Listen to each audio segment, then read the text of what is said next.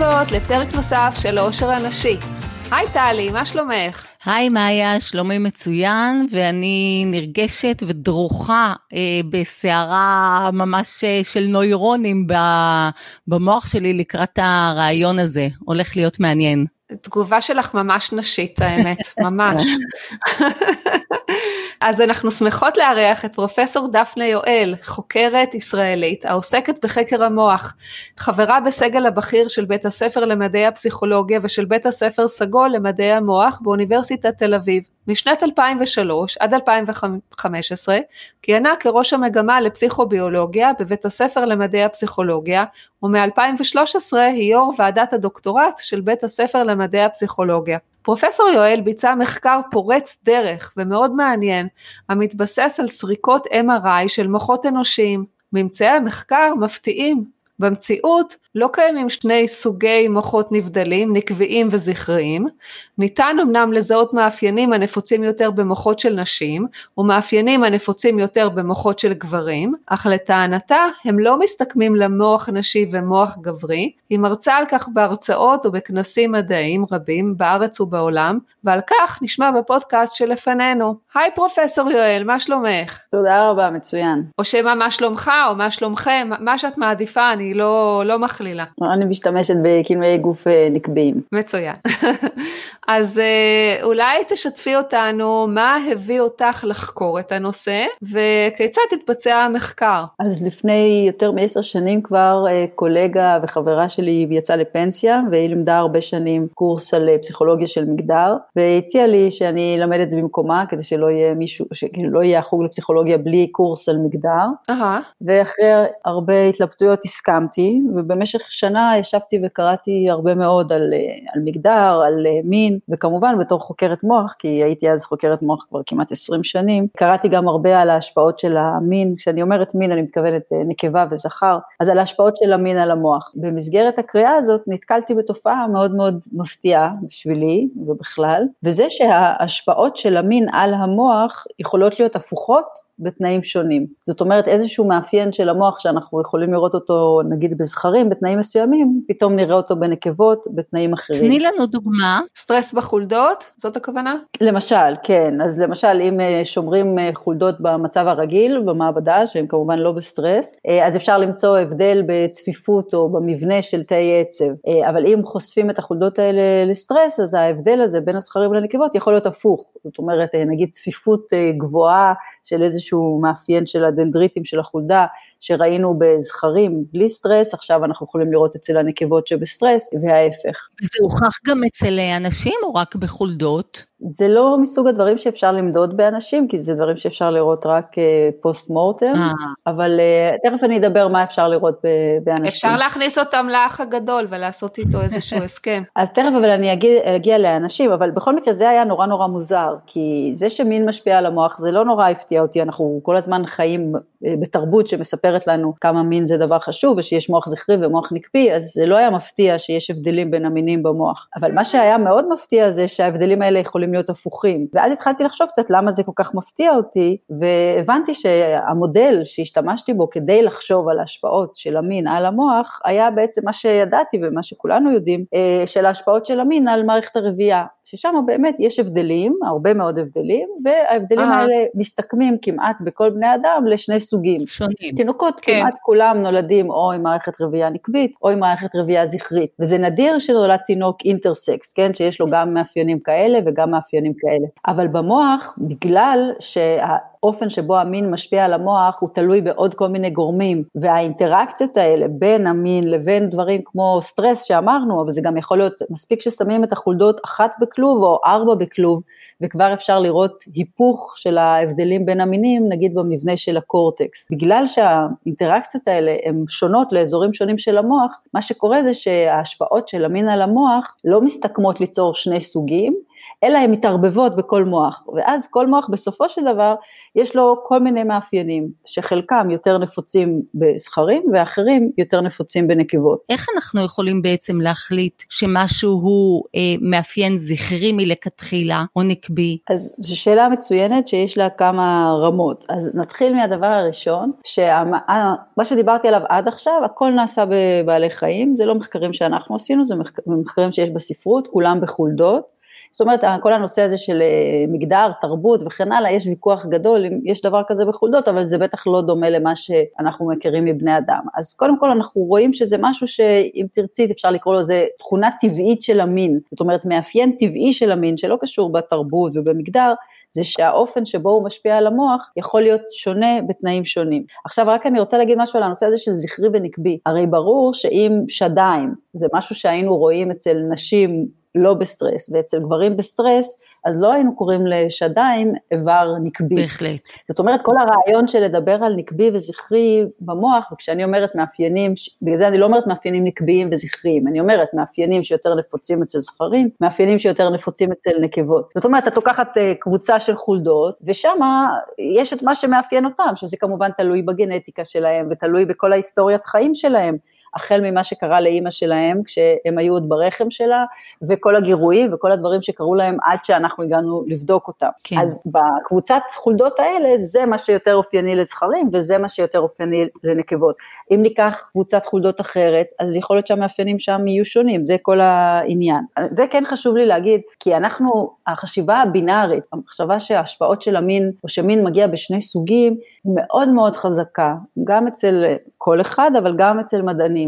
והיא מאוד משבשת את האופן שבו אנחנו מצליחות ומצליחים לחשוב על ההשפעות של המין על המוח. ולכן כשאנחנו שומעים שמין משפיע על המוח, אנחנו מיד מניחים, אה, סימן שיש שני סוגי מוח. ופה מה שחשוב לי להדגיש, שמין משפיע על המוח. אם הכרומוזומים הם XX או XY, זה משפיע על המוח אה, ויש מאפיינים של המוח שאפילו בתרבית תאים, בלי הורמונים וכן הלאה, יהיו שונים אם הם XX או XY. וגם אנחנו יודעים שהורמוני מין, טסטוסטרון, אה, אסטרוגן, פרוגסטרון, כל אלה משפיעים על המוח. אבל כל אלה גם מרכיבים את המוח, התאים שעם, עם המבנה הקרומוזומלי שלהם וגם ההורמונים. נכון, בדיוק, וכל הדברים האלה משפיעים על המוח, אבל איך שהם משפיעים על המוח יכול להיות שונה בתנאים שונים. ולמאפיינים שונים של המוח, נגיד מספר של נוירונים, מבנה של נוירונים, צפיפות של רצפטורים וכן הלאה, כל אחד מהדברים האלה יש להם אינטראקציות אחרות. מבחינה אנטומית, כל מוח הוא פסיפס כן. של מאפיינים. זאת כן. אומרת, לעומת מערכת הרבייה, שהיא מגיעה בשתי צורות, כן. יותר מ-99% מבני אדם, או שיש לך סט של אברי מין נקביים, או שיש לך סט של אברי מין זכריים, במוח ההשפעות של המין לא מייצרות שני סוגים. אני רוצה רגע לעזור לאנשים שקשה להם עם המחשבה הזאת, ואני אומרת, אנחנו עוד לא הגענו בכלל לבני אדם, אנחנו רק בבעלי חיים, אנחנו מבינים משהו על איך מין משפיע על המוח, והרבה אנשים זה נורא מוזר להם, שוב, כי החשיבה הבינארית היא כל כך חזקה בתרבות שלנו. ואני רוצה רגע לחזור בכלל למה זה מין באבולוציה. אנחנו מדברים על sexual reproduction, כן, על אה, דרך של התרבות מינית, לעומת אה, תא שמתחלק וכל התאים, הילדים שלו הם זהים לו, אז כשאנחנו מדברים על רבייה מינית, אז שני תאים או שני יצורים מחברים את התאים שלהם ונוצר משהו אחר. וכל הרעיון האבולוציוני, כן, כל היתרון האבולוציוני של רבייה מינית, זה שהיא מאוד מאוד מגדילה את השונות. ברבייה לא מינית, זאת אומרת שתא מתחלק וכל התאים שלו הם כמוהו, אז אין שום שונות, אלא במקרה כן. יש איזו מוטציה. כל התאים הם אותו דבר. כן. אה, יש לזה יתרון שאם התא הראשון היה מוצלח, עובדה שהוא הצליח להתחלק, אז גם הילדים שלו יהיו מוצלחים. החיסרון אבל זה שאם יהיה איזשהו שינוי בסביבה, אז יכול להיות שכולם בבת אחת ימותו, כי אף אחד מהם לא יוכל לשרוד. כן. רבייה mm. מינית, שיש לה המון חסרונות, היא אבל מה שהיתרון הגדול שלה זה שהיא מאוד מגדילה את השונות. זאת אומרת, אף אחד מהילדים של התא הזה, כי גם עוד פעם, גם בחד תאים יכולה להיות רבייה מינית, אף אחד מהתאים לא יהיה אותו דבר כמו התא אימא ותא אבא. אז מה שאנחנו מבינים זה שרבייה מינית, היתרון שלה מבחינת אבולוציה, זה שהיא מאוד מגדילה את השונות בתוך הספישיז, כן? זה, כן. בעברית זה אותה מילה, זה גם... מה שאנחנו רואים זה שההשפעות של המין על המוח בעצם עושות אותו דבר.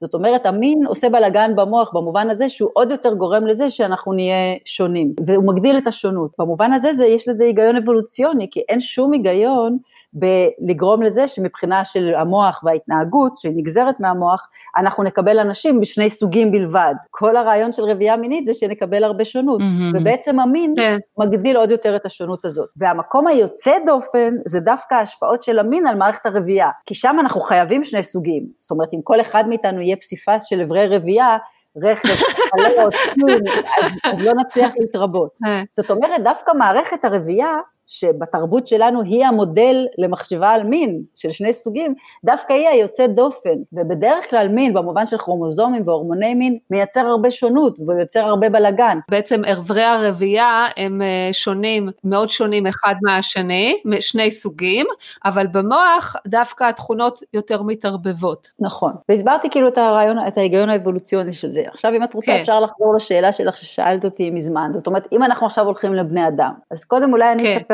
מה עשינו.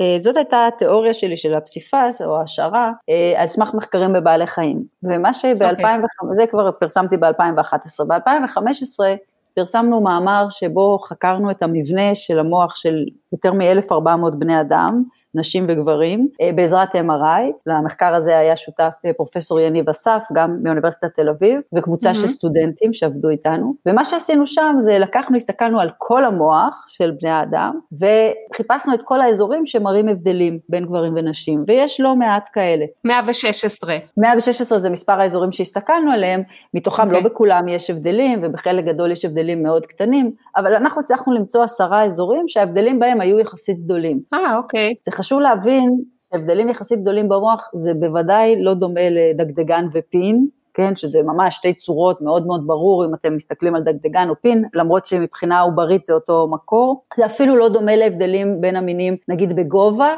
שגברים בממוצע יותר גבוהים מנשים, אבל כמובן לא כל הגברים יותר גבוהים מכל הנשים. כן. במוח ההבדלים אפילו יותר קטנים. יש יותר חפיפה, אבל לקחנו את העשרה הכי גדולים שהיו, הבנתי. ולכל אזור כזה אה, אה, אפיינו מה יותר אופייני בגברים מאשר בנשים, ומה... או, או, פה זה מאוד מעניין. איך הגדרתם מה התכונה הגברית ומה התכונה הנשית? אז נגיד יש אזור מסוים שהיה יותר גדול בממוצע בנשים מול גברים. אז לקחנו את השליש העליון ושם יש, בגלל שזה יותר גדול אצל נשים, אז שם יש יותר נשים מגברים. אז להיות עם אזור כזה גדול זה מאפיין יותר את הנשים, אוקיי? ואז. אוקיי. בכל אזור כזה אנחנו יכולים להגיד, אוקיי, גודל כזה של האזור, אז זה יותר אופייני לגברים, גודל כזה של האזור יותר אופייני לנשים. ועכשיו הלכנו לכל בן אדם והסתכלנו בתוך העשרה אזורים האלה, אזור אזור, האם זה יותר אופייני לגברים או לנשים. ומה שאפשר לצפות, אם מוח הוא כמו מערכת רבייה, אז אפשר לצפות שאם אזור מסוים שלך הוא בצורה שיותר אופיינית לנשים, אז כולם יהיו יותר, כל, גם שאר התשעה יהיו ככה. ואם אזור שלך יותר אופייני לגברים, אז כל התשעה האחרים גם יהיו ככה. אבל מצאנו שזה מאוד מאוד נדיר, יש מעט מאוד אנשים שכל מאפייני המוח, ושוב, אני מדברת רק על עשרה, שכל מאפייני המוח הם בצורה שיותר אופיינית לגברים, או בצורה שיותר אופיינית לנשים. אם היו מראים לך אה, אה, מוח ללא גודל, רק נותנים לך טבלה של האזורים הצהובים והירוקים, היית מיד אומרת זאת אישה וזה גבר? הייתי יכולה לנחש אם מישהו הוא גבר או אישה, רק שזה מטלה. שהיא בדרך כלל לא משהו שאנחנו צריכים לעשות, כי אני יודעת יודעת אם את גבר או אישה, אני לא צריכה לקחת לעשות לך MRI. מה שאני לא יכולה לעשות זה הפוך, אני יודעת שאת אישה, זה בדרך כלל המצב, או אני יודעת שאת כן. גבר, ואין לי שום דרך לנחש איך המוח שלך יהיה. איך המוח ייראה, כן. לא, לא כמה צהוב יהיה לך, לא כמה ירוק יהיה לך, ובשביל המאזינים שלא יודעים על מה את מדברת, אז אני אגיד שככה זה הצבעים כן. שצבענו, שצהוב היה יותר אופייני לגברים וירוק יותר אצל נשים, אז אין לי שום דרך לדעת לא כמה צהוב יהיה לך, לא כמה ירוק, ובוודאי לא איזה אזור יהיה צהוב ואיזה אזור יהיה ירוק. כן, אבל הפוך את כן יכולה, את יכולה כן להסתכל כן על ה... נכון. Okay. אוקיי. כשאני מסתכלת על מחקר כזה, או כל הדיוט אחר שלא מתמצא בנושא, הוא רוצה בסוף להגיע לשורה תחתונה ולהגיד בעצם למה אתן עושות את זה? האם זה בא לשרת בסופו של דבר משהו שיגיד בגלל שהמוחות הם כאלה או אחרים, למעשה אתן יכולות להיות כל דבר, או אתם יכולים להיות כל דבר. דבר, בין אם זה יתאפיין כמשהו נפוץ יותר אצל גברים. אז אני אענה לך הפוך, זאת אומרת, את צודקת לגמרי שהסיפורים שמספרים לנו על זה שיש מוח נשי ומוח גברי, ושזה מולד וככה זה, הסיפורים האלה משמשים הרבה מאוד אנשים כדי להצדיק את הסדר החברתי. נכון. כדי להצדיק למה יש יותר מהנדסים בגוגל ולמה מורות מרוויחות מעט כסף. משתמשים בזה, זה נכון, אבל אני חושבת שגם אם כל מה שהם היו אומרים הוא היה נכון, זה לא מצדיק את המצב הקיים. וזה דיון אחר שאפשר, אני יכולה להגיד על זה כמה מילים, ואני אגיד על זה רק, זאת אומרת, גם אם היינו משתכנעים שאכן יש מוח זכרי ומוח נקבי, וכל זה בא מהטבע, מההורמונים שלנו וכן הלאה, וככה זה, זה לא מצדיק את המצב הקיים. כן. ולמה אני אומרת את זה? בגלל שאנחנו אף פעם לא חוגגים את הטבע, אלא עד שזה מגיע להבדלים בין קבוצות חברתיות, שכמובן הכי נפוץ זה הבדלים בין המינים. כן. ואני אתן דוגמה, מה זה כל עולם הרפואה? כל עולם הרפואה כולו בא להילחם בטבע. הרי אם את חס וחלילה יהיה לך סרטן, אנחנו לא נעשה מסיבה לכבודך, איך הטבע סוף סוף הגיע אלייך ועכשיו נחגוג את הסרטן שהטבע העניק לך. לא, כל הרפואה, המטרה שלה היא להילחם בטבע, כן. ולמרות שבאופן טבעי, כן, חלית בסרטן, אנחנו נילחם בזה. אותו דבר, אם מחר אנחנו נגלה גן, שילד שיש לו מוטציה בגן הזה, אז הוא יהיה לו קשה ללמוד לקרוא ולכתוב בבית ספר. אנחנו לא נעשה מסיבה לילד, איזה כיף שיש לו את המוטציה הזאת, וגם לא נשלח אותו לבית ספר כי הוא לא יכול ללמוד כלום. נעשה בדיוק הפוך. זאת אומרת, אנחנו ניקח את הילד הזה כמה שיותר מוקדם, ונלמד אותו לקרוא ולכתוב בכל הדרכים שאנחנו אה, יכולות, כי זה ברור שבתרבות שלנו חייבים לקרוא ולכתוב. ולכן אני אומרת, תשימו לב איך כל הלוגיקה הזאת, שהיא הכי הגיונית, ככה כל הזמן אנחנו מתייחסים, יש אפילו מחשבה על זה שכל התרבות, המטרה שלה היא להילחם בטבע, גם בטבע האדם, אם ניקח כדוגמה אה, אגרסיה, תוקפנות, כן. אז בוודאי שבאופן טבעי אנחנו תוקפנים. כל בעל חיים שתראי, תדרכי לכלב על הזנב, יש סיכוי שהוא ייתן לך ביס. וגם אנחנו יש לנו את התוקפנות הזאת, אבל אנחנו לא חוגגים את התוקפנות הזאת כי היא טבעית, אפילו שאנחנו יודעים המון על המנגנונים לא, המוחיים העובדה וכן הלאה. שמשהו טבעי זה לא אומר שאנחנו רוצים לקבל אותו, זו שאלה נפרדת, נכון, עד, ערכית. עד שזה מגיע לנושא של הבדלים בין המינים, ואז פתאום כל הלוגיקה שלנו מתהפכת, ואנחנו כל הזמן רק עסוקים בלנסות לתאר את ההבדלים בין המינים לקבע כטבעיים. אותם באמצעות צידוק שככה זה נראה ב...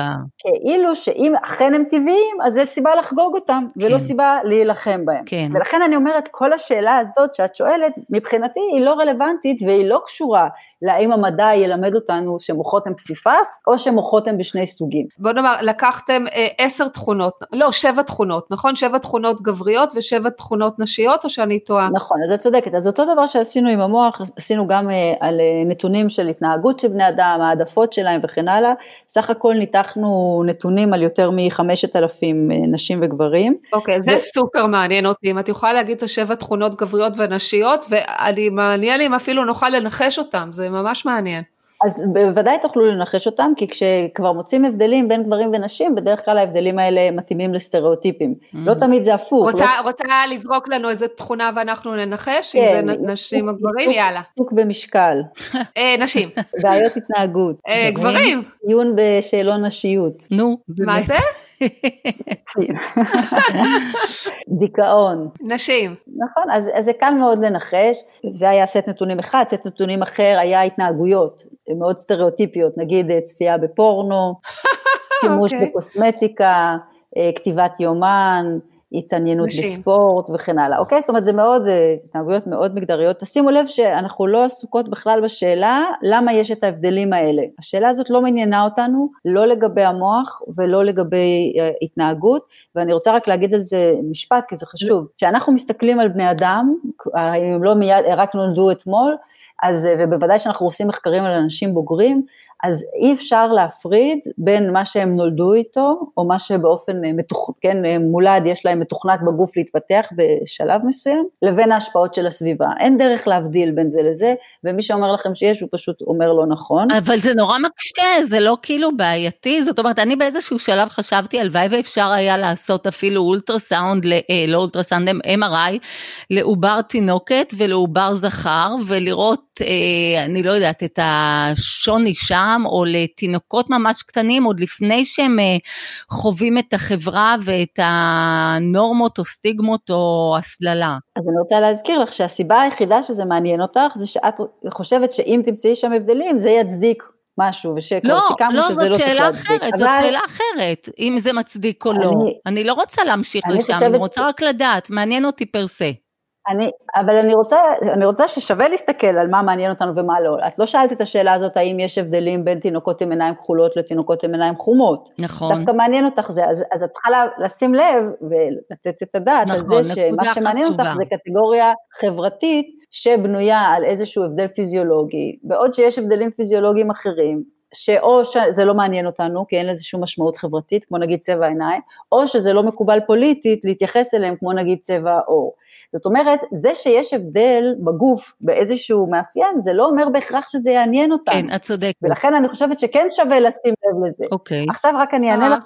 כי זה מעניין אותך, אז מחקרים אה, שיש בבני אדם, ויש מחקרים אפילו על עוברים וגם על אה, תינוקות שממש רק נולדו, אין כמעט בכלל הבדלים בין זכרים ונקבות בבני אדם, במוח, לא בתפקוד שלו ולא במבנה שלו, כשאנחנו רק נולדים. ההבדל עיקרי שיש זה הבדל בגודל, שמוחות של אה, תינוקות זכרים בממוצע יותר גדולים אה, בכמה אחוזים ממוחות של תינוקות אה, של נקבות, של בנות, אבל זה שאין הבדלים בלידה, זה לא אומר שהבדלים שנראה אחר כך במהלך החיים, הם לא הבדלים שנועדו להיות שמה והם לא תוצר של הסביבה, וכדי להבין את זה אני רוצה לתת דוגמה נגיד מהתפתחות של מערכת הרבייה, שדיים, תינוקות בנות לא נולדות נכון. עם שדיים, החזה של בנים ובנות בדיוק אותו דבר. נכון. זה לא אומר אבל שבגיל 13, 14, 15, ששדיים מתחילות להופיע, זה תופעה, תופעה סביבתית. איך המין משפיע לך על המוח, שכל הזמן אני חושבת שזה הבלבול הזה.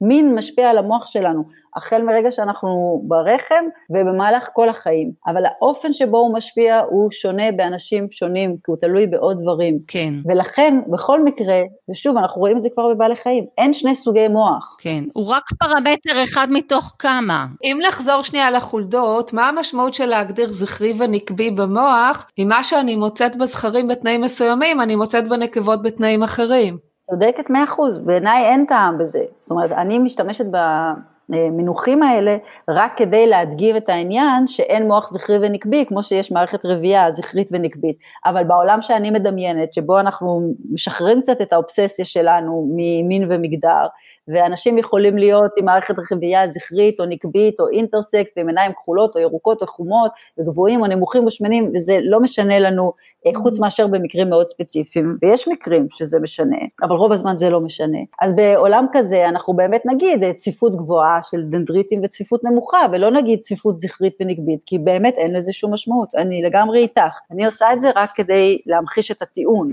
כן. לא כי אני חושבת שיש דבר כזה. הנתון הזה של מין הוא כאילו קצת לא רלוונטי, לא רלוונטי, אבל המשקל שלו הוא כל כך קטן ביחס למצבור פרמטרים שעוד הם משתנים ונוכחים במחקר. אם זה איך שהם חיים, תנאי הסביבה, הגיל שלהם, האקלים, הנורמות החברתיות, מי הם על ה... בסגנון המסוים, האישיות המסוימת הזו, מה הם עשו. צודקת לגמרי, זה בדיוק מה שצריך להבין, שמין ביחס למוח זה לא כמו מין ביחס למערכת הרבייה. מין ביחס למערכת הרבייה זה הכי חשוב. את אומרת לי את המין שלך ואני יודעת כל מה שאני רציתי או לא רציתי לדעת על מערכת הרבייה שלך. על המוח זה לא אומר כלום ואנחנו יודעים גם מקווי מחקר אחרים שמין מסביר אחוז מאוד מאוד קטן, מדברים היום על פחות משני אחוז מהשונות במוח. זאת אומרת יש המון המון גורמים אחרים שהם הרבה יותר חשובים. אני אתן לך דוגמה, גם שאלתם קודם על תפקוד. התפרסם לא מזמן איזה מחקר גדול, שהם הסתכלו על תגובות, אספו מחקרים על תגובות של אה, המוח, של גברים ושל נשים, בזמן שהם צפו בגירויים מיניים. אה, זה יכול להיות אה, סרטי וידאו, זה יכול היה להיות תמונות וכן הלאה. והם בדקו והסתכלו מה קובע, מה משפיע על איך המוח מגיב לגירויים מיניים שונים. היה, והיה הרבה גורמים, היה איזה סוג גירויים מציגים לאנשים, היה האם האנשים הם גברים או נשים, האם הם סטרייטים או הומוסקסואלים לסביות, היה איזה מכשיר השתמשו, במכשיר MRI כזה או במכשיר MRI אחר, היה כל מיני דברים, היה הגיל של הנבדקים. ומכל המשתנים האלה, הרבים, מין כאילו אם, אם מישהו זכר או נקבה, זה הסביר הכי הכי מעט מהשונות, זה כמעט לא הסביר כלום. אפילו איזה מכשיר MRI השתמשו למחקר, הסביר יותר מהשונות בתוצאות מאשר המין של האנשים. עכשיו כן, היו הבדלים בין גברים ונשים, אבל ההבדלים האלה היו קטנים מאוד, וביחס להבדלים בין האם את רואה תמונות אה, או סרטים למשל, זה מה שקבע באמת איך המוח שלך יגיב. זאת אומרת, בסך הכל מוחות של גברים ונשים הגיבו מאוד מאוד דומה, ומה שקבע איך הם יגיבו היה דברים לגמרי אחרים. אז את מאוד מאוד צודקת בשאלה שלך, וזה בדיוק הנקודה שאנשים צריכים להבין. הבינאריות של המין היא כל כך חזקה בשפה ובתרבות, אז כשאנחנו שומעים שיש הבדלים בין המינים במוח, מיד אנחנו מניחים שמין הוא חשוב ושיש שני סוגי מוחות, וזה בדיוק הדבר שצריך להפריד. כן, מין הוא אחד הגורמים שמשפיעים על המבנה והתפקוד של המוח שלנו. אבל כמו שאמרת, יש עוד המון גורמים אחרים, חלקם הרבה יותר חשובים והרבה יותר אה, משפיעים, ולכן זה שאני יודעת ששתיכן נשים למשל, אין לי שום דרך להגיד באיזה אופנים המוחות שלכם דומים אחת לשנייה, על המוחות שלי, באיזה אופנים הם יהיו שונים ממוח של אה, גבר שהזדמן פה לסביבה. לעומת מערכת הרבייה, ששם אנחנו יכולות להגיד בוודאות, שלושתנו נשים, מערכות הרבייה שלנו אותו דבר. אבל עדיין, יש, יש מחקרים, נאמר, יש מחקר שלקחו עכברים שלא עברו סוציאליזציה, אוקיי? אה, ממין זכר ונקבה, ובדקו את ההתנהגות שלהם כלפי גורים שלא שלהם. והנקבות הגיבו לגורים בצורה אמהית, ועכברים ממין זכר התעלמו שתקפו את הגורים. אז האם המחקר הזה למשל לא מוכיח שיש שוני בין המוח האישה למוח של הגבר? זאת אומרת, האם לנו לנו, לנשים, אין תכונות מובנות שמותאמות לאימהות? אז זה, זה ממש שאלה מצוינת. אחד, אה, אין דבר כזה עכברים שלא עברו סוציאליזציה, הם נולדו יש איזה אימא שטיפלה בהם, היו להם אחים ואחיות, אין דבר כזה חיה שלא עברה, יונק שלא עבר סוציאליזציה, בוודאי שהם עברו סוציאליזציה, ואני יכולה להגיד לך, אם אנחנו מתעסקים בהורות, שמחקרים בקופים, אה, לא בעכברים, מראים שקופה, שאם היא לא גדלה על ידי אה, אימא שלה, היא לא תדע לטפל בגורים אחרים, mm-hmm. בגורים שלה כשיהיו לה. זאת אומרת האימהות, שזה נראה לנו משהו שהוא מולד וכן הלאה, הוא תלוי בהתנסות בסביבה, ובלד... וההתנסות הזאת היא זאת שמאפשרת לה, גם לבעלי mm, חיים מעניין. להיות הורים. Okay. אוקיי. יש סוגים של עכברים, שמה שאת תיארת זה נכון, שנקבות יטפלו בגורים וזכרים לא יטפלו. יש סוגים של חולדות שאין הבדל בין המינים, זאת אומרת, גם זכרים וגם נקבות, אם תתני להם גורים בפעם הראשונה, שלא הם המליטו, כן, לא שלהם, אלא פשוט תשימי אותם עם גורים, אז הם יטפלו בהם באותה מידה. יש סוגי מכרסמים אחרים, שאם תיקחי זכר ותתני לו, אה, שימי לו גורים, הוא יטפל בהם, ולעומת זאת אם תיקחי נקבה, שזה לא הגורים שלה, והיא עדיין לא המליטה אף פעם, אז היא לא תטפל בהם, אפילו תהרוג אותם. זאת אומרת, זה לא, מה שתיארת עכשיו, זה לא איזה משהו כולל בכל עולם החי. אה, עכשיו עוד פעם, איך זה בבני אדם? שאלה מצוינת. אה, ואני חוזרת לשאלה, למה זה חשוב לך? האם היצר האימהי הוא מולד או נלמד? למה בתרבות שלנו, שלא רוצה להישאר בבית אחרי שהילד שלה נולד, היא נחשבת לא בסדר, וגבר שהיה רוצה להישאר בבית, אז הוא נחשב לא בסדר. אז סליחה שלוקחת את זה למקרה הקיצון, אבל זה אומר שדווקא אימא במיטבה זה אימא שלא יוצאת לעבודה, כי היא לא נחשפת לכל התכונות הגבריות, האלימות, התוקפניות, התחרותיות. תראו, אבל זה גם נורא מעניין איך אנחנו מגדירים דברים. אני אפילו לא מסכימה איתך, מייקה, למרות שאני גם כן הייתי אימא ש... אני אשמח לשמוע את התשובה. אז אני רוצה להצביע בעיקר על כל ההנחות המוקדמות שאת עשית כן. בשביל לשאול את השאלה שלך. למשל, מה החיה הכי מפחידה בטבע? זה לא זכר, החיה הכי, החיה הכי מפחידה בטבע זה נקבה עם גורים, היא הכי אה, מסוכנת, גם נכון. זכרים, תסתכלו על אה, כלב שעובר ליד אה, חתולה שיש לה גורים, הוא בורח לצד השני של הרחוב, הוא לא מסתבך איתה, אז הדבר הזה כאילו זכרים הם תוקפנים ונקבות הם נורא חמודות ורקות, זה פשוט כי ככה אנחנו מגדירים תוקפנות, במחקרים בבעלי חיים מתייחסים לנקבות שמגינות על הגורים שלהם, לא קוראים לזה התנהגות תוקפנית, אתם יודעות איך קוראים לזה? התנהגות אמהית, נו אז פלא שנקבות הן אמהיות וזכרים הם תוקפנים. נהדר. אוקיי. עכשיו בוא נחזור לעולם, בוא נחזור לעולם העבודה. היום בעולם העבודה, בהייטק למשל, אחת התכונות הכי חשובות זה היכולת לשתף פעולה. אין יותר דבר כזה של הגאון שכותב תוכנה, אין. היום עובדים בצוותים, ואחד הדברים הכי חשובים זה שיתוף פעולה. זאת אומרת, ההנחה שלך, כאילו בשביל להצליח בעולם העבודה צריך תכונות אחרות מאשר בשביל לגדל ילדים, שוב, זה כי את לקחת והנחת, כאילו עולם העבודה הוא של גברים ולכן הוא גברי, והוא שונה מעולם הבית שהוא נשי ולכן הוא, את מבינה? את, אז עשית כל כך כן, הרבה כן. הנחות, לא, לא, אני... שבסוף אי אפשר להגיע למסקנה כן, אחרת ממה כן. שהגעת, אני מסכימה. אבל הבעיה זה בהנחות. לא, לא, לא. אה, מאוד יפה. כן, אני, אני חייבת להגיד, דפנה, שאני מאוהבת ברעיון שבעצם אה, אה, מבינים אותו כפי שהוא עולה מהמחקר שלך. אני כשאני אוהבת לחשוב על עצמי כאישה שהיא פמיניסטית, הוא מאוד מאוד יכול לשרת אותי ויכול לשרת נשים אחרות. השאלה היא עד כמה יש לו התנגדות מבחוץ, זה מעניין אותי, כי, כי יש לו חשיבות, יש לו המון חשיבות במימוש של נשים עם uh, תודעה והבנה אה, שהן יכולות לעשות הרבה יותר בחיים שלהם ועם החיים שלהם, וכאילו מצד אחד בא לי להיות המיסיונרית של המחקר שלך ולהגיד הנה תראו יש הוכחה, מצד שני מעניין אותי עד כמה יש התנגדויות למחקר שלך ולמה שאנחנו מסיקים שאפשר להניח ממנו בהקשר פמיניסטי. ו- ואם יש התנגדויות, אם זה בא מכיוון של אה, חוקרים גברים יותר, חוקרים uh, גברים? אז אני רוצה רגע להדגיש שה... הדבר הזה שאת מתלהבת ממנו הוא חשוב לא רק לנשים, הוא חשוב גם לגברים. גברים נפגעים מהמגדור של העולם, מזה שמחלקים אותנו, שכל אחד הוא פסיפס, גם גברים וגם נשים, דוחפים אותנו לשתי קופסאות של הגבר והאישה, גברים סובלים מזה לא פחות מנשים, אולי באופנים אחרים לפעמים, אבל אני לא עסוקה בתחור, בתחרות, כן, מי סובל יותר. אבל גברים מגיל מאוד צעיר הם מוגדרים הרבה לפני בנות, בנות יכולות להיות טומבוי, בנות יכולות לבוש מכנסיים, אה, בן שרוצה לעשות דברים שבנות אה, אמורות לעשות, הוא חוטף על זה הרבה יותר, הרבה פחות יש לו חופש, וזה נכון לאורך כל החיים. וגברים משלמים מחירים כבדים על הבינאריות המגדרית. אז גם גברים וגם נשים, גם בנים וגם בנות, כולם יכולים להרוויח מהדבר הזה, אה, שלא רק הרעיון הזה של הפסיפס, אלא הרעיון, וזה עוד יותר חשוב לי, של למה זה משנה.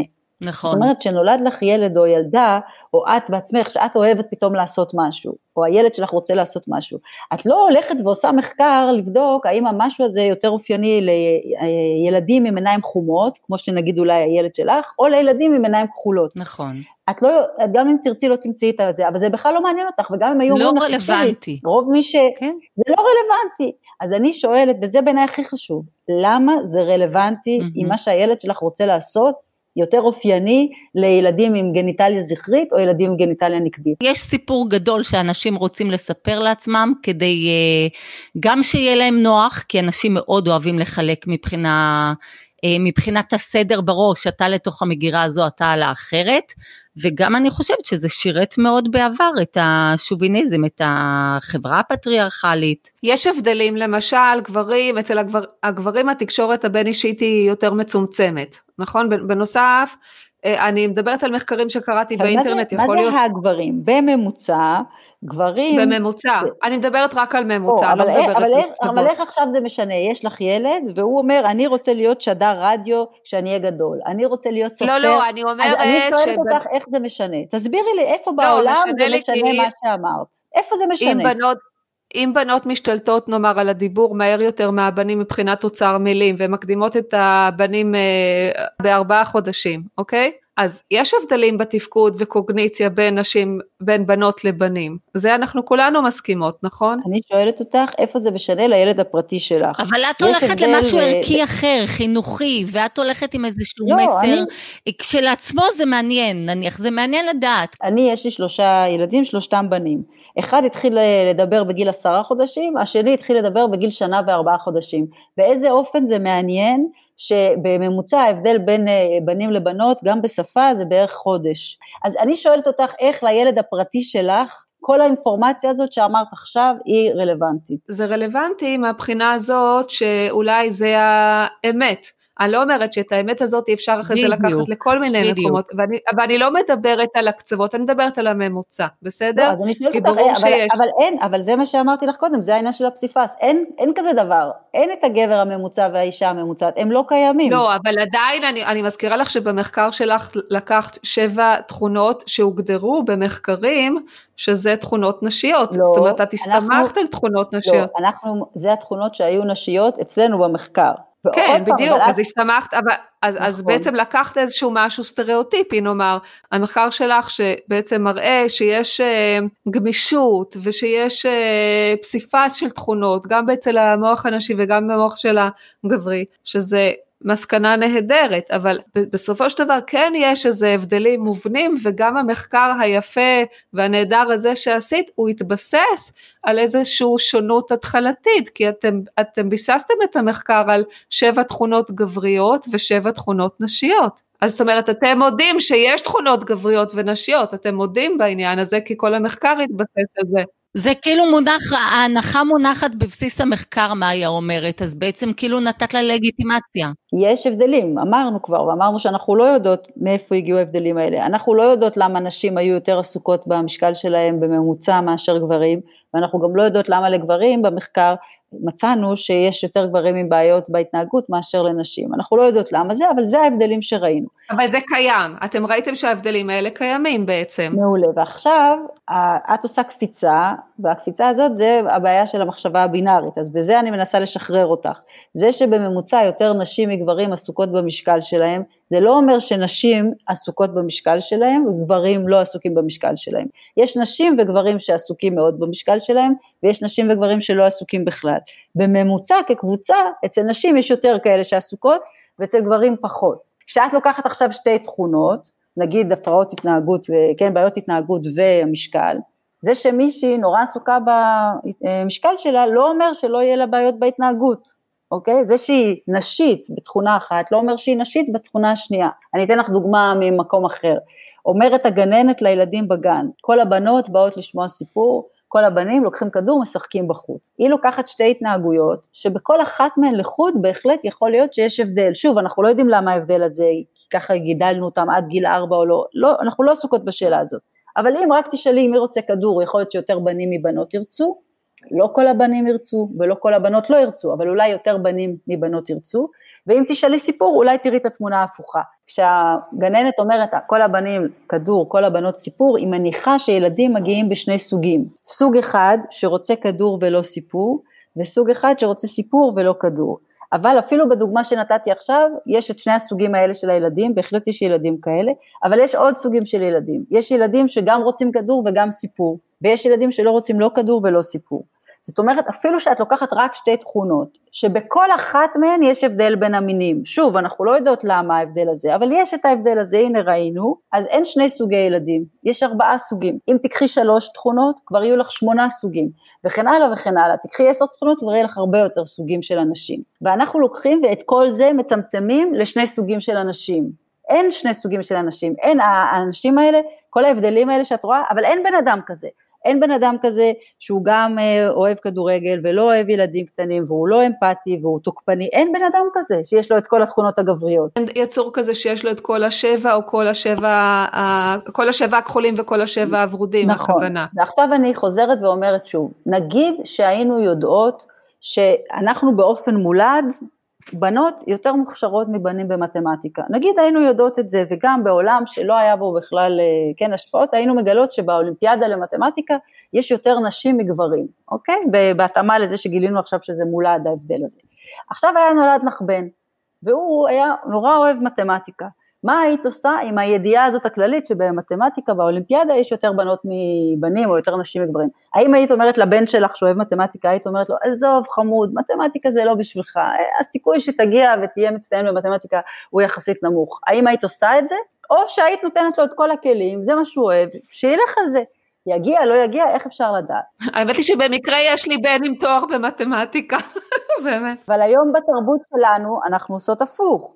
היום בתרבות שלנו, אם תיוולד לך בת שאוהבת מתמטיקה, זה מה שיעשו, ותראו את כל המחקרים, איך בת שיש לה 90 במתמטיקה מגיעה לבחור 4, 5 יחידות או 4 יחידות, אומרים לה עזבי וזה, 5 זה קשה, אולי תלכי ל-4, ובן שיש לו 70 במתמטיקה, דוחפים אותו לחמש יחידות.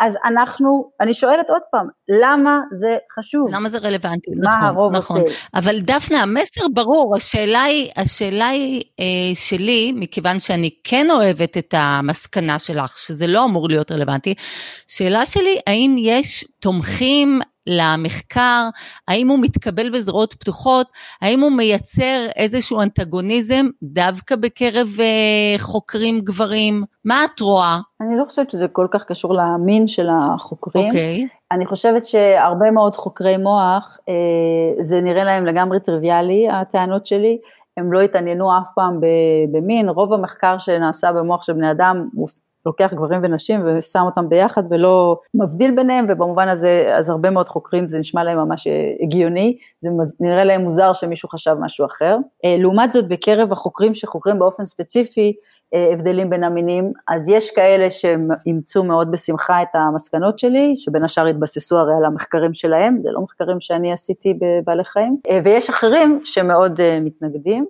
אה, והם מאוד מתקשים לשחרר את הרעיון הבינארי, קצת מורכב אז אני לא אכנס לזה, אבל בהחלט מנסים לייצר כל מיני הגדרות חדשות למה זה מוח זכרי ומה זה מוח אה, נקבי, כי הם מסכימים שמוחות זה לא כמו גניטליה, כן, מוחות זה לא כמו אברי מין, בזה הם מסכימים, אבל הם אומרים לא, אבל בכל זאת הם זכריים או נקביים, בגלל כל מיני סיבות שונות. אה, בעולם הגדול, אני חושבת שרוב האנשים מקבלים את זה באופן שהפתיע אותי, מאוד בקלות, בגלל שאני חושבת שהרעיון של הפסיפס מסביר לאנשים שתי תופעות שהם מכירים. האחת שכשאנחנו מסתכלים בעולם אנחנו רואים גברים ונשים ואנחנו רואים שיש הבדלים בין גברים ונשים ואתם כל הזמן חוזרות לזה אה, והפסיפס לא אומר שזה לא נכון והדבר השני אבל שאנשים יודעים על עצמם שהם פסיפס. נכון. זאת אומרת, אין בן אדם שתאספי, נכון. החל מנהג המונית ועד, אה, אני לא יודעת, אה, כן, כאילו גם אנשים שבמקצועות שיותר mm-hmm. באופן סטריאוטיפי, נחשוב שיותר שם הגבר גבר והאישה אישה, אה, והוא לא יגיד לך על עצמו איזה תכונות נשיות יש לך, ואין אישה שזה, והיא לא תגלה בעצמה גם תכונות גבריות. כן. אז אנשים על עצמם יודעים שהם פסיפס. מה שאני מוסיפה להם, זה שמה שהם אולי חשבו שזה רק הם, ואפילו אולי היה להם לא נוח עם זה קצת, פתאום אני אומרת להם, תקשיבו, כולם כמוכם, כן. כולם כמוכם. כן. ולכן אנשים מאוד קל להם, כי זה עוזר להם להבין את הדבר הזה של העולם, שכן, יש הבדלים בין גברים ונשים, בהרבה מאוד דברים יש הרבה הבדלים, שוב, לא התעסקנו בשאלה מאיפה ההבדלים, אבל יש הרבה הבדלים, אבל אין שני סוגים של אנשים, זה הנקודה החשובה, אנחנו לא מגיעים בשני סוגים, במערכת הרבייה, כן, בכל השאר, לא. האם יש אמת אה, בדבר שבשנות הפוריות אה, של האישה ההורמונים מייצרים אה, מעין מסך שמכסה על המודעות שלה לצרכים האישיים וגורם לה להתעלם מהקשיים הרגשיים וממקד את הפעילויות המיועדות בעיקר לצרכי המשפחה? כן. אה, כי קראתי מחקר של דוקטור אה, קריסטיאן אה, נורטפ, משהו כזה, זאת אומרת שכן יש השפעה של ההורמונים על התפקוד שלה או על הדרך שהיא מתנהגת ועל, וגורמים לה לרגשות של סיפוק מהתפקיד האימהי שלה. אז קודם כל זה שהורמונים משפיעים עלינו זה אמרתי ואני חוזרת ואומרת כל הזמן, בוודאי שהורמונים משפיעים עלינו. גם ההתנהגות שלנו דרך אגב משפיעה על ההורמונים, אבל נשים את זה רגע בצד, אבל בוודאי שהורמונים משפיעים על ההתנהגות. אם אפילו ניקח את המקרה של לידה למשל, שבהחלט זה אירוע מבחינה הורמונלית מאוד מאוד אה, חזק, משתחררים גם, כל ההיריון יש הרבה הורמונים וגם סביב הלידה עצמה, משתחררים הרבה הורמונים גם אחרים, בוודאי שזה אירוע הורמונלי וזה גם משפיע עלינו. אבל אפשר להסתכל אפילו על זה ולראות שאיך זה משפיע על אותה אישה, זה תלוי בעוד דברים. אחת תהיה בדיכאון אחרי לידה, והשנייה היא באופוריה, שנולד לתינוק והיא כולה בחגיגה. ואפשר לשאול מה גורם לזה שאחת היא באופוריה והשנייה היא בדיכאון. יכול להיות שיש איזה מרכיבים גנטיים, יכול להיות שיש איזה מרכיבים של התמיכה של הסביבה ועוד כל מיני דברים שאני לא יודעת, אבל העובדה שהורמונים משפיעים על המוח לא אומר שיעשו על כולם אותו דבר. אבל אני רוצה רגע לקחת, ללכת רגע עם הדבר הזה טיפה יותר רחוק. נגיד היינו מגיעות מחר למסקנה, או האנשים האלה, ויש כאלה, שמאמינים שזה הכל כן. הורמונים וגנטיקה. אז דווקא האנשים okay. אוקיי. האלה היו האנשים הראשונים שצריכים להגיד, אין שום בעיה, אפשר לוותר על המערכת החברתית הזאת שנקראת מגדר. לא צריך ללמד ילדות מגיל קטן שהן רוצות להיות אימא, ולא צריך ללמד ילדים מגיל קטן שהם רוצים קריירה, לא צריך לעשות את כל זה. הרי הכל טבוע בנו, בגנים ובהורמונים, ולא משנה מה תעשו, ככה הם יגדלו. הרי אף אחד לא לוקח את הכלב ואת החתול שלו ומלמד את זה להיות כלב, ומלמד את ההוא להיות חתול. הם כאלה נכון, בחתול. אבל אנחנו גם לא מלמדים, הבנות אנחנו שלנו. אנחנו לא מלמדים, אנחנו לא מפסיקים כן, ללמד לרגע, כן. מה זה נקרא אנחנו לא מלמדים? ברור, מגיל אפס אנחנו מלמדים. גם אם לא מלמדים, הם לוקחים דוגמה, הם רואים. הם גם רואים, וגם אנחנו מלמדים אותם, וגם אם בבית אנחנו מנסים לא ללמד אותם, אז הם יוצאים אל העולם, והעולם מלמד אותם, החל מהפרסומות שיש בחוצות. את אומרת שכאילו צריך סוג של אפליה מתקנת, אם אני יכולה לקרוא לזה ככה, כי הם כבר רואים דבר נתון שהוא כבר מונע מהם לממש את המגוון של הפסיפס שלהם.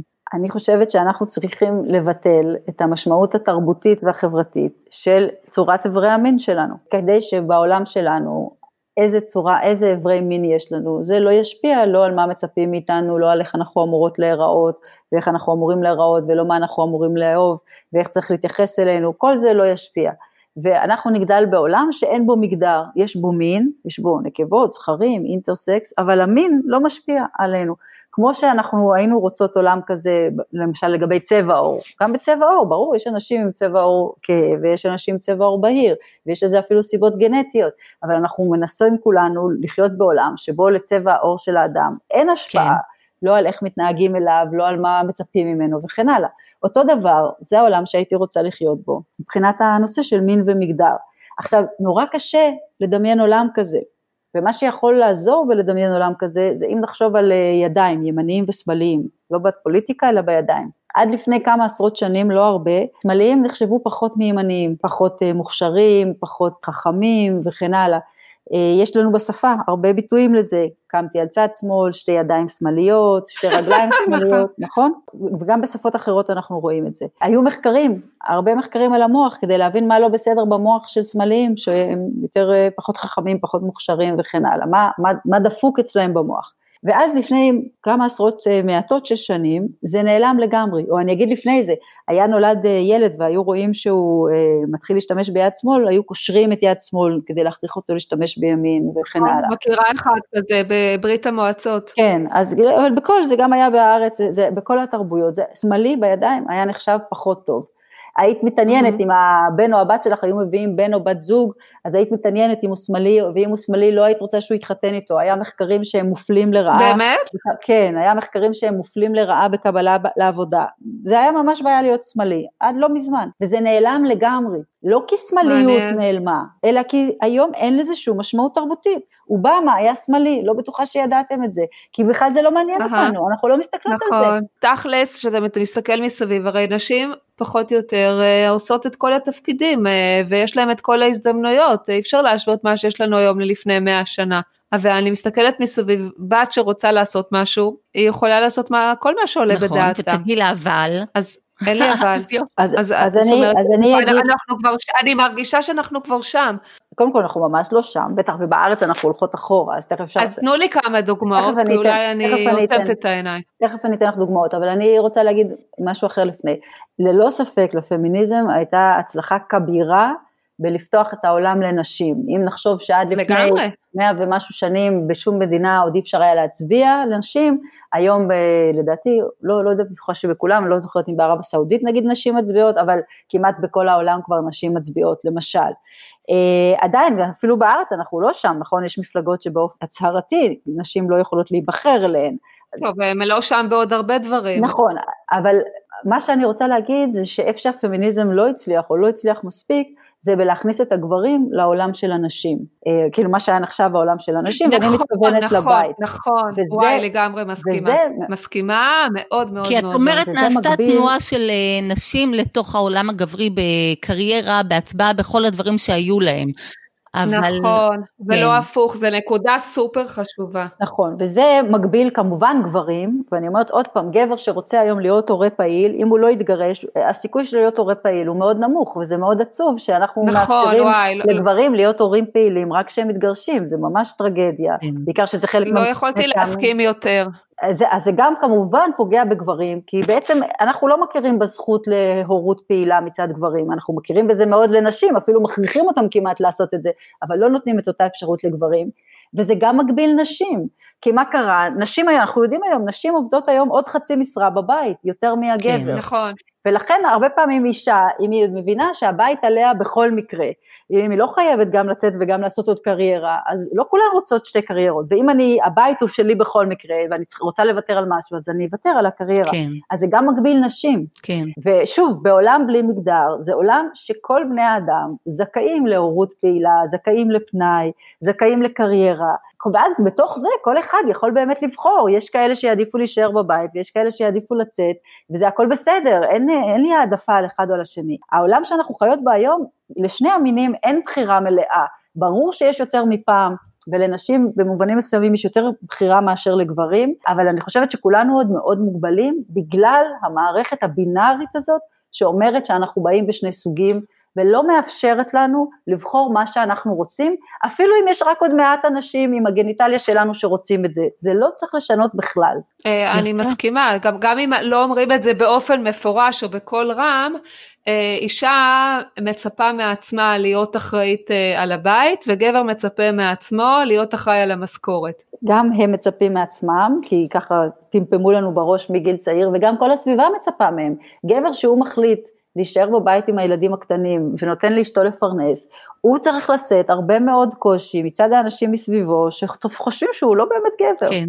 וזה לא פשוט, לא כל אחד יכול לעשות את זה, כמו שלבחור להיות בקריירה, אה, אישה, בקריירה של ניהול בהייטק, זה גם קשה, כי כולם מדברים על כמה את גברית וכמה את ביץ' וכן הלאה, נשים שעושות את זה משלמות מחירים מאוד מאוד כבדים, ושוב, יש על זה גם הרבה מחקרים, אז אני אומרת, היום לבחור להתנהג בניגוד למה שמקובל, זה, אנחנו כולנו משלמים על זה מחירים כבדים, ואין שום סיבה לחיות בתרבות כזאת, זה בחירה שלנו, זה לא קשור לגנים וזה לא קשור להורמונים, ההורמונים והגנים הם יעשו כן. את העבודה שלהם, הם, גם אם נרצה וגם אם לא נרצה. לכן למחקר שלך יש תרומה מאוד גדולה גם לשיח הזה, לשיח על uh, גברים, נשים ותפקידים שהם uh, הוגדרו מראש. איך אנחנו מנחילים את זה הלאה? מדע זה רק uh, מה שנקרא אביזר אחד כדי להתמודד במערכה הזו שבה צריך... להגיע לקו סיום שבו ההזדמנויות הן שוות, ובעצם לא רק ההזדמנויות הן שוות, אלא המין הוא איננו רלוונטי. אז איך עושים את זה? אז אחד זה פודקאסט כמו שלכם. אני כתבתי ספר שאולי יום אחד גם יתורגם לעברית, אבל אה, שבינתיים תורגם לשפות אחרות, שמדבר על זה ומדבר גם על... מה שם הספר? הפסיפס כן. המגדרי. ג'נדר מוזאיק. זה ספר מדע פופולרי מאוד אה, קריא, שכתבתי את זה עם כותבת אה, מדעית מקצועית, לובה ויקנסקי, כדי שבאמת אנשים, יהיה להם קל וקל לקרוא את זה, ושם אני גם מציגה את המדע, את המדע וגם באמת את כל ההשלכות של זה שדיברנו עליהם כאן, לחינוך וכן הלאה. Mm-hmm. התקווה שלי שהספר הזה באמת כל אחד אה, יקרא אותו וזה יכול להשפיע. יש את זה באודיבל? כן, יש, אבל רק באנגלית. כן, באנגלית, ברור, יש. אז אני אוריד את זה. מקווה שהוא גם יתורגם לעברית. גם אני מקווה. איזושהי הוצאה צריכה לחשוב שזה מעניין אותה, כן. כן, אז אולי לפני שהוא יתורגם לעברית, יש לנו איזשהו איזשהו שרשירון קטן שכתבנו שהוא כן בעברית, שמדבר על ה... או, חמשיר הפרק. אז אני אהיה גבר, אני אעשה את זה בקול נמוך יותר. היי, אני multitasking, נעים לי מאוד. אני תוקפנות, ולי הכבוד. אבל מה בדיוק? מה זה אמרת? multitasking? תגדירי, זה אתה או זה את? זה חסר חשיבות, מה זאת אומרת? אין כאן הבדל בין אדון או גברת. ההבדל הוא ידוע, זה עניין של מגדר. או multitasking בעצם הוא שם עצם זכר. זכרי או נקבי, למי זה אכפת? היום אתה בן, מחר אתה בת. בוא ותראה, כמו במולטי פוקל, אני גם וגם, וזה יותר משוכלל. חייב לסרב, בתקיפות יתרה, מחובתי למיין ולתת הגדרה. אם לא נבדל, ניצור בלאגן. זה חייב להיות או שחור או לבן. אז אה, שלום תוקפנות ולא להתראות, כי אני לא אחיה בתוך סד הגדרות. אני אהנה משילוב כמו פסיפס, ואתה תישאר מקובע ומפוספס. כל הכבוד המשוררת המוכשרת. וואי, מעולה, ממש. אז זה ניסיתי ככה להכניס קצת את הפסיפס שלך והרעיון שמי שבכל זאת מקובע, הוא מפספס את המגוון ואת אה, כל אה, מימוש הפוטנציאל שבו, ונחכה לספר בעברית. גם אני מחכה. אני כבר שומעת אותה עוד היום באנגלית, באודיבל, מי שעוד לא שמע אודיבל, מומלץ בחום. כל הספרים, תוך כדי שטיפת כלים, כל, כל הספרים תוך כדי שטיפת כלים, או הוצאה של הכלב, או כל פעילות נשית אה, אחרת, שאתם רוצות מעלות את דעתכם. נהיגה. אה, לידה. לא, נהיגה, כן. נהיגה, לא גם לידה, אה, נהיגה, נהיגה, לידה, כן. לשמוע את ה... לקרוא. ריצה, הליכה, הליכה, האמת היא שבעיקר הליכה זה הכי טוב. אז תודה רבה לך, פרופסור יואל. תודה לכן. היה פרק מרתק, שלי פתח ממש אופקים. תודה פרופסור יואל שהואלת להאיר את אה, עינינו. אני לגמרי לוקחת איתי את הדוגמאות, גם של אה, יד ימין ויד שמאל, ומקווה להעביר הלאה את המסר, להיות מיסיונרית לגמרי של המחקר שלך, של המסקנות שלו. אני חושבת שיש לו תרומה נהדרת, ואם הצלחת כל כך טוב ככה להאיר את עינינו, להתמודד עם כל מיני טענות שחזרנו וטענו אותן ולשכנע, בדיוק כמו שאת הצלחת לשכנע אותנו, אני מקווה שאנחנו נצליח לעשות את זה לא פחות טוב עם הטוענים האחרים שהתמודדו איתנו, ונשכנע אותם שמין הוא עוד הרבה פחות רלוונטי מגורמים אחרים אה, שיכולים להיות ענייניים ומקצועיים לכל אה, נושא. אז הרבה תודה, היה מעניין ומרתק. תודה לכן. תודה לך, תודה רבה. עד כאן הפרק שעסק בשאלה האם יש מוח נשי ומוח גברי. מזכירה לכל מאזינותינו ביוטיוב לא לשכוח ללחוץ על כפתור הרשמה למנוי שנמצא מתחת לסרטון משמאל בצבע אדום. רק לחיצה, לא נדרשת שום הקלדה נוספת, ובטח שלא מדובר על מנוי בכסף, אלא רק על מעין הוספה למועדפים, וכמובן לא לשכוח לסמן לייק אם אהבתם את הפרק. אז להתראות בפרק הבא של העושר הנשי. ביי טלי! להתראות, מאיה.